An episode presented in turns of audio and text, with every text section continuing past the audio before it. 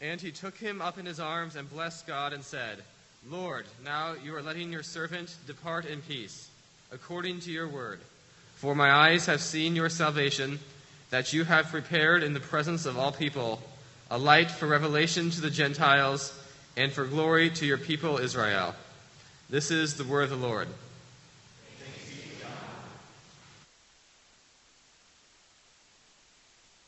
Grace, mercy, and peace be to you from God our Father and from our Lord and Savior Jesus Christ.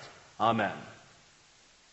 My dear brothers and sisters in Christ, today we come together to celebrate a child, to celebrate a son, a firstborn son, a son promised and long expected, a son who, in this reading, is lifted up by an old man who performs a blessing and speaks a prophecy over him.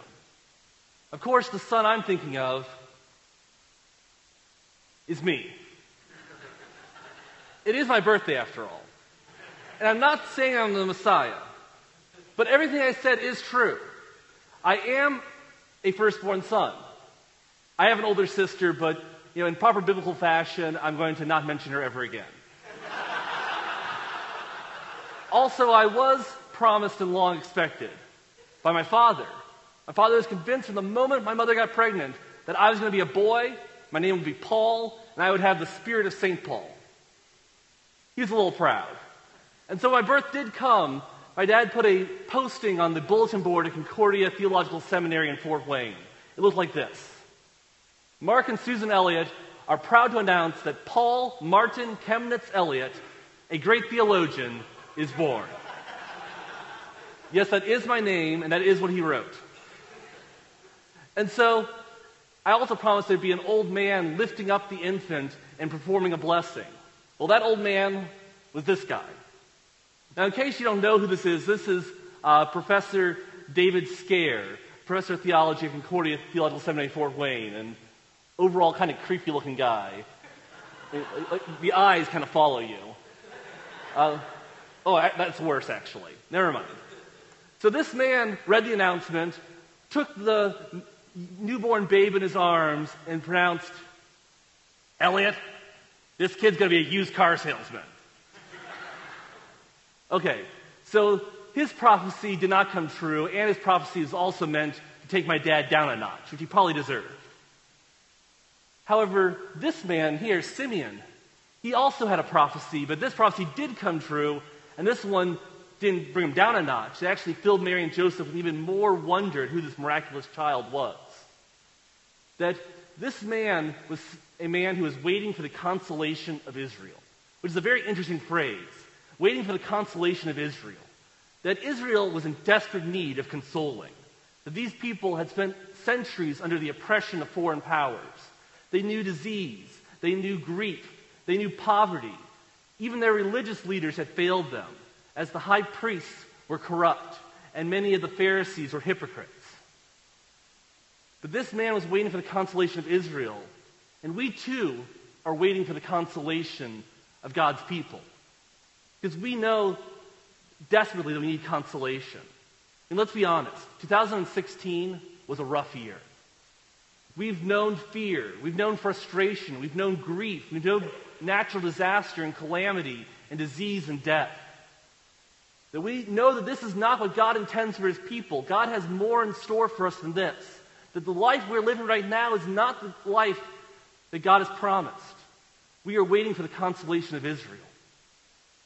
And when this man saw that the consolation of Israel had come, that God's plan had come together, he rushed and grabbed that little child, that little 40 day old infant, and lifted up this drooling, helpless little child and said, Lord, now you're letting your servant depart in peace, according to your word.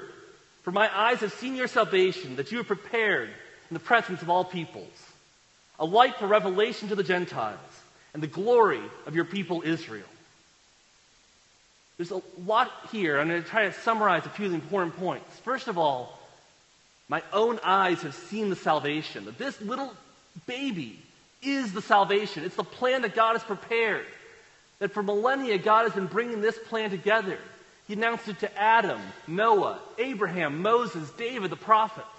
slowly unfolding this plan, weaving all of world history together for this baby.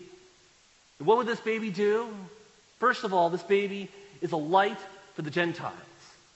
That for too long the nations had walked in ignorance and darkness, not knowing God, not knowing His will, not knowing His love. And they had tried to fill their lives with all these other things that had not been sufficient. But God is announcing in this child that He has brought about the light to the Gentiles. The Gentiles will know Him. God will gather His scattered children throughout all the world. And God will bring them into His plan as well.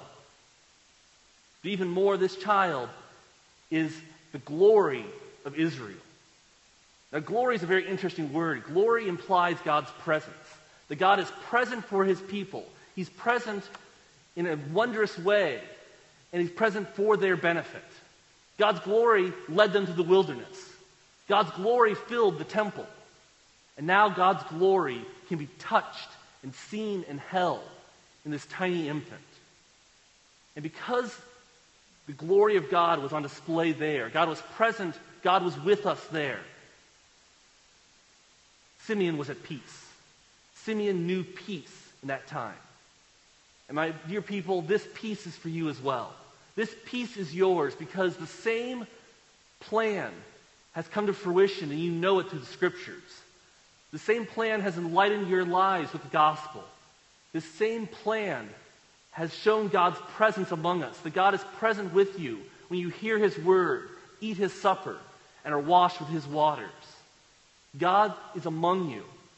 And the Lord who brought together His plan in the cross and the empty tomb will also bring together His plan in the final fulfillment when He returns for all of His saints to rescue them from all the troubles and cares of this world and to bring them a peace that will never end.